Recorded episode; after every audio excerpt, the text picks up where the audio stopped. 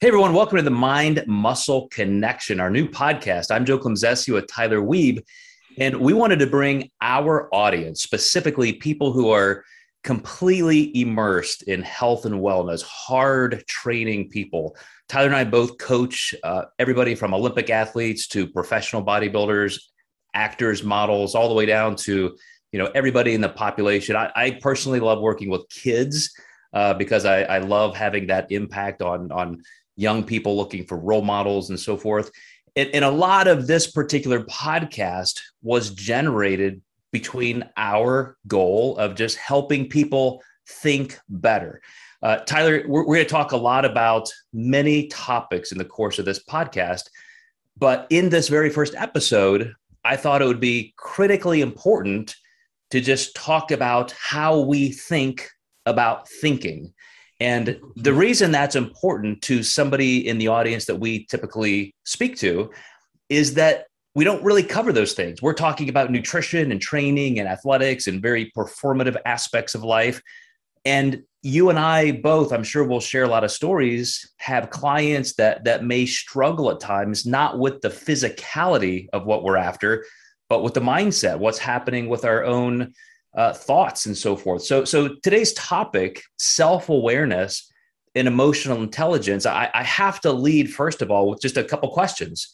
Uh, questions I think that you, our audience, may have, which is self-awareness, emotional intelligence. What is it? Why do I need it? What does it do for me? How do I get more?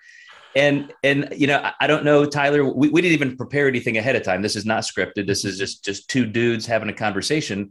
But I have to think, first of all, of Daniel Goleman, the very famous psychologist from Harvard who wrote the book, Emotional Intelligence. And, and, you know, just to lead off with a quote from him, he said, In a very real sense, we have two minds one that thinks and one that feels. So, what, Tyler, do you think of in just hearing the phrase emotional intelligence? Yeah, well, thank first of all, thank you for uh, that great intro. I'm I'm super excited to talk about this because I think you said it perfectly that we do deal, you know, with a lot of clients on the physical side, and we are talking a lot about my macros or you know what training we're going to be doing, and we often forget what is you know between the ears or and what people are coming to the table with and their own biases and and the things that they've told themselves for years and, and the truths and the lies that they might believe. And so you know part of a uh, as my job as a coach is really trying to bring out that emotional intelligence and asking why? Why are we feeling this way? What is going on when you come to the table trying to eat your food consistently, or you're having trouble going to the gym, or you step on the scale and you have this immediate emotional reaction, you know, to whatever that is, it's going, okay, why are we having this emotional reaction? Why is this a part of who we are? And how can we look at that emotion and start to break it down of, okay, again, the why. Why is this cropping up? And I think being able to do that and to stop ourselves you know in that kind of gap where we have that first emotional response to kind of stop look in the mirror and kind of look into ourselves of going okay why is this cropping up you are going to start to see a lot of that emo- emotional intelligence come out for that person because you're able to start analyzing those aspects of yourselves that you know might be very well holding you back from your goals. You know you just used a phrase the gap. And uh, i almost started smiling because Viktor Frankl, who wrote Man's Search for Meaning, a psychiatrist who lived through Auschwitz and uh, and created logotherapy, an entire branch of of psychotherapy you know that was his main contention that you know basically another thing that you mentioned the why quoting simon sinek uh, that that was that was Viktor Frankl's big question. Why do some people survive and some people just die? Like like what what is the difference? And after years of, of suffering and living through that experience in, in a prison camp, he he found out, and, and I think this really bore out throughout his life, that people who have the most to live for, so you talked about what's between our ears. Well, what is that perspective? are, are we are we generally a positive leaning person or a negative leaning person? Do we tend to catastrophize? Are we constantly reacting impulsively and everything is a threat?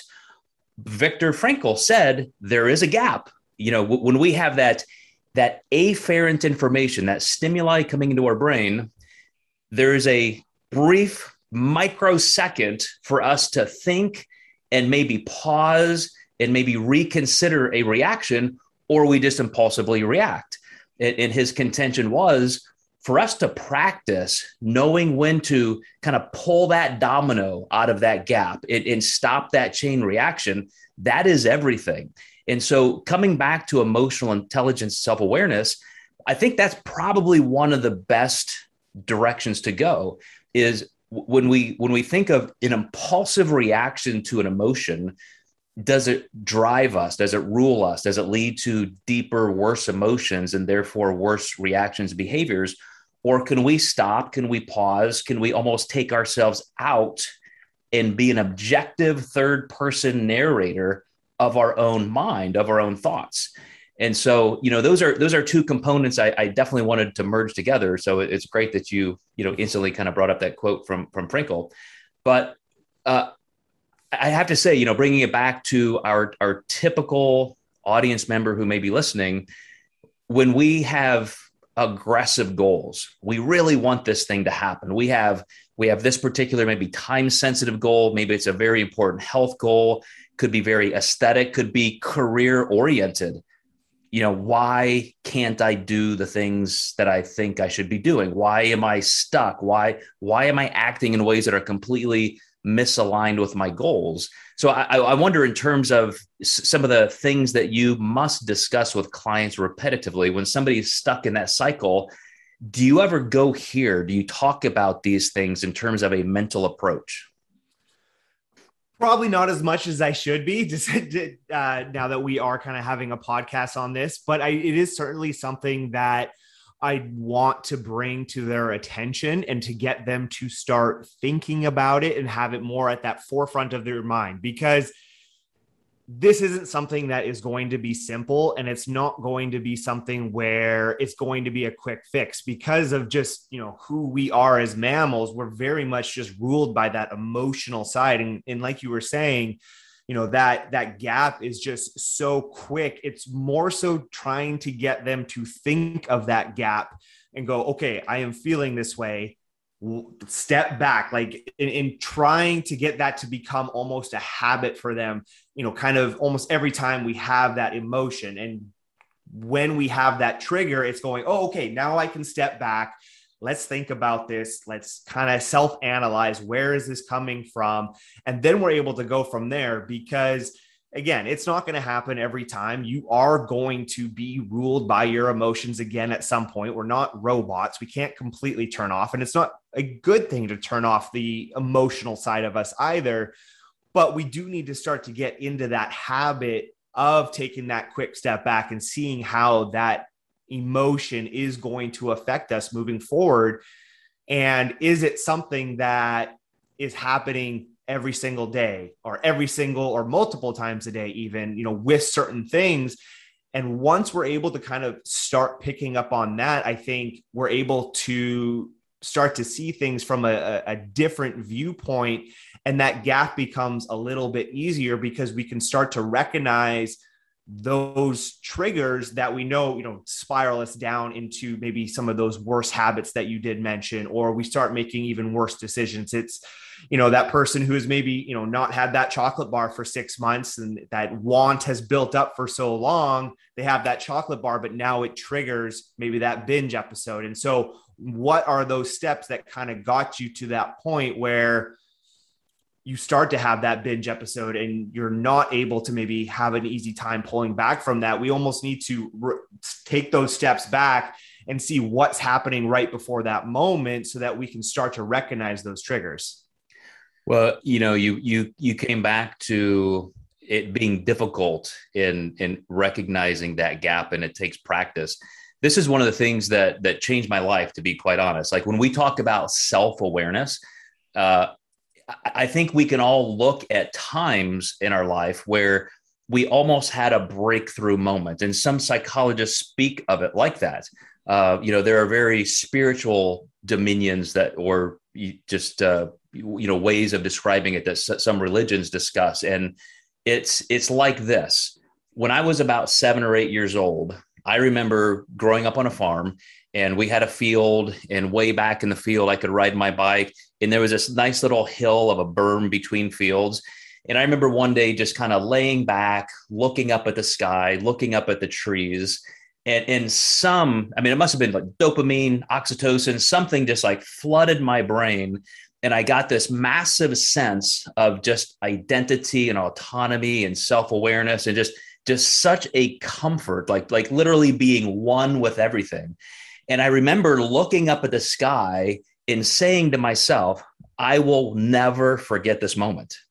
And here I am 40 some years later telling you about it. It's just, it, it's, it's literally a, a self-awareness that, that lets you move to another level. And another one of those was I remember driving several years ago, maybe 10, 12 years ago from the East Coast back home. And when you can remember something this detail, you know it had impact. I was on Interstate 64 driving west, sun in my eyes, and I was listening to Daniel Goleman's audiobook, Emotional Intelligence. And he talked about the fact that this, this efferent or afferent information coming into our senses, a, a, a thought, a sight, something, by the time we know it happened, it already happened about a quarter to half a second ago. So if I reach up to touch this microphone, by the time I see myself having touched the microphone, it already happened. So, do I really even have control over anything? I mean, that's how quickly stimuli comes into our brain, and then we think about it and we react to it. So, if we're going to practice self determined self awareness, we do have to, as I said, consider the fact that, that those are almost infinite amounts of synaptic connections firing in neurons in our brain in a sequence. And so stimuli comes into our brain, it goes through parts of our brain. Certain neural pathways are already wired together to, to create certain emotions and reactions to those emotions. And then we react. So if we're going to do something different that was already determined and, and wired by previous behaviors, it does take practice and it does take repetition. And just like reps in a gym, you know, you get better and better and better at better and better. And then you can end up almost taking out a domino closer to the stimuli. And so all of a sudden you notice after months and months and months of practicing, you know, that thing just doesn't even bother me anymore. Like, why did I used to get worked up about that? Or why did I used to binge under this circumstance of emotional eating? Or why was I always thinking these catastrophic thoughts? I don't anymore. Well, you're never going to get to those good new outcomes unless you practice, practice, practice, practice, practice thinking about your thoughts. Yeah, it, it is a bit of an odd I don't want to say conundrum is the right word, but a bit of an odd dichotomy. Yeah, you have to think about thinking. And so I think one way, you know, I've been able to do it, and, and for me, it's actually been, you know, that building of self awareness and, and emotional intelligence has certainly come over time. I don't think I can quite remember, you know, very specific moments like you were, you know, when you said you were seven, eight, like I was seven and eight, you know, I was worried about playing kick the can or, you know, things like that. I wasn't, you know, thinking about that self awareness. Um, and so for myself, you know, just having that over time, and it was almost like I broke it down into chunks. And I was able to tackle one thing, and then that, you know, that evolved into me being able to tackle another thing. And so I think if you know, one way we could put it is, you know, start to identify maybe some of those bigger areas in your life, things that do happen every day. I think it's pretty easy for us to go into you know our normal day. And when we can become more aware of it we can go through and even take little notes. Okay wow i you know i react like this you know and all of a sudden you start to notice maybe a pattern and you can start to pick one or two things that you're like okay when this happens this is you know what i'm going to keep at the forefront of my mind. I'm going to start to create that gap in this scenario because we're not going to be able to tackle it all at once. There's too many things. But what I find is, yeah, like I was saying, as you can start to knock down those dominoes, we get a little bit closer towards that end goal.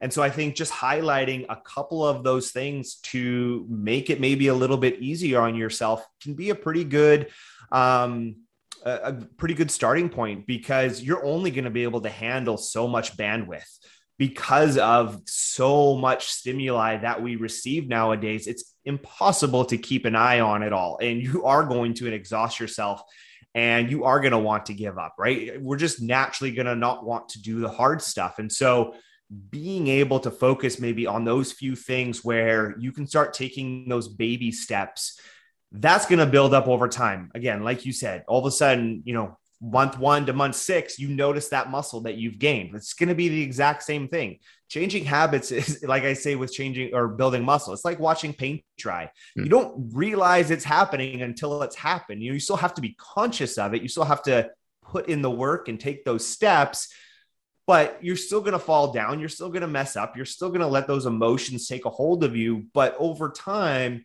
you're going to be able to start to handle more and more of that emotion or, or those hard times. You know, for myself, for example, you know, we just kind of went through a very stressful time in our lives, you know, here at the house, you know, over these last few months. And I was reflecting on it and I realized that a year ago, this would have probably broken me I would have, you know, spiraled down into a depressive episode and it would have been very, very tough. Was it still hard? Hell yeah, it was still hard. But I was able to recognize that, hey, I handled this way better than I would have a year ago. And so it can be hard to see those steps being taken until maybe a grand episode comes around and you go, oh, wow, okay, like I actually handled that very well. And so, you get that confidence from taking those baby steps, doing the work, you know, despite how many times we might fall down in between. It is so perfectly explained, Tyler. And, and it makes me think of the phrase self efficacy, which is, you know, what can I control? You know, what can I control in my own life? And do I want to control it? And how do I do that? And and you're familiar with with you know Nietzsche and one of his preeminent concepts was the the herd versus the Ubermensch, which is you know you can be just that reactionary person who goes along with the herd and does what everybody does, or you can be this enlightened, almost Superman. You know, somebody who is responsible for his own or her own actions and thoughts and behaviors. One who takes responsibility, takes actions, and, and really becomes that self uh, determined force and, and, and, I have to bring up this in, in closing, and and, and I pr- appreciate your input. Todd. This was this was just a, a great first episode, but uh, but Peter Wessel Zapffe was I, I think Danish. I'm not sure, but uh, you know a, a psychiatrist and philosopher around 100 years ago. He wrote one of my favorite pieces of literature called "The Last Messiah." And it opens like this. I'm going to read it. Uh, he saw that he was naked under the cosmos, homeless in his own body, all things dissolved before his testing thought, wonder above wonder, horror above horror unfolded in his mind. And then it's a seven page essay. And if you could just let those words sink in, you can just see that this, you know, this describes kind of almost this Adam figure, you know, the first man ever created. And you're you're looking up and you realize I'm alone, I'm responsible, I'm going to live or die. I'm going to become better or I'm going to go insane based on how I react in my own experience. And that's that's emotional intelligence, just the understanding that we have that control. And if we're going to live the life we want, it has to be with with that that terminology, that that set of principles where we learn to think about our own thoughts. We learn to recreate neural pathways in our brain that allow for better thoughts, which lead to better actions. And pretty soon you realize that, you know, back to what you said as paint drying, you know, it's tough to gain that kind of emotional intelligence and emotional maturity.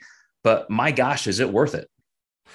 Yeah, I can tell you from the last four years of therapy, it is not fun at all, but it, it is all worth it in the end because once you do realize and fully understand that control that you have, you know the, the world is your oyster all of a sudden like you do understand it's like wow i have control over my thoughts. I have control over how i can react to x situation. And you start to learn how much power you do have maybe over those instances where you are binging or you know what have you what you know whatever habit you're trying to change once you can start to have that confidence, um, I do find that just the snowball starts to grow. And it is a hard thing to stop because once you are made aware of it, it's very, very hard to ignore. Awesome. Well, thanks again, Tyler. And for those of you who have joined us for the first time in the Mind Muscle Connection, we will see you next time. We're going to continue to explore some of these concepts inside of personal growth that we think can help you in every area of your life. So thanks, and we will see you next time.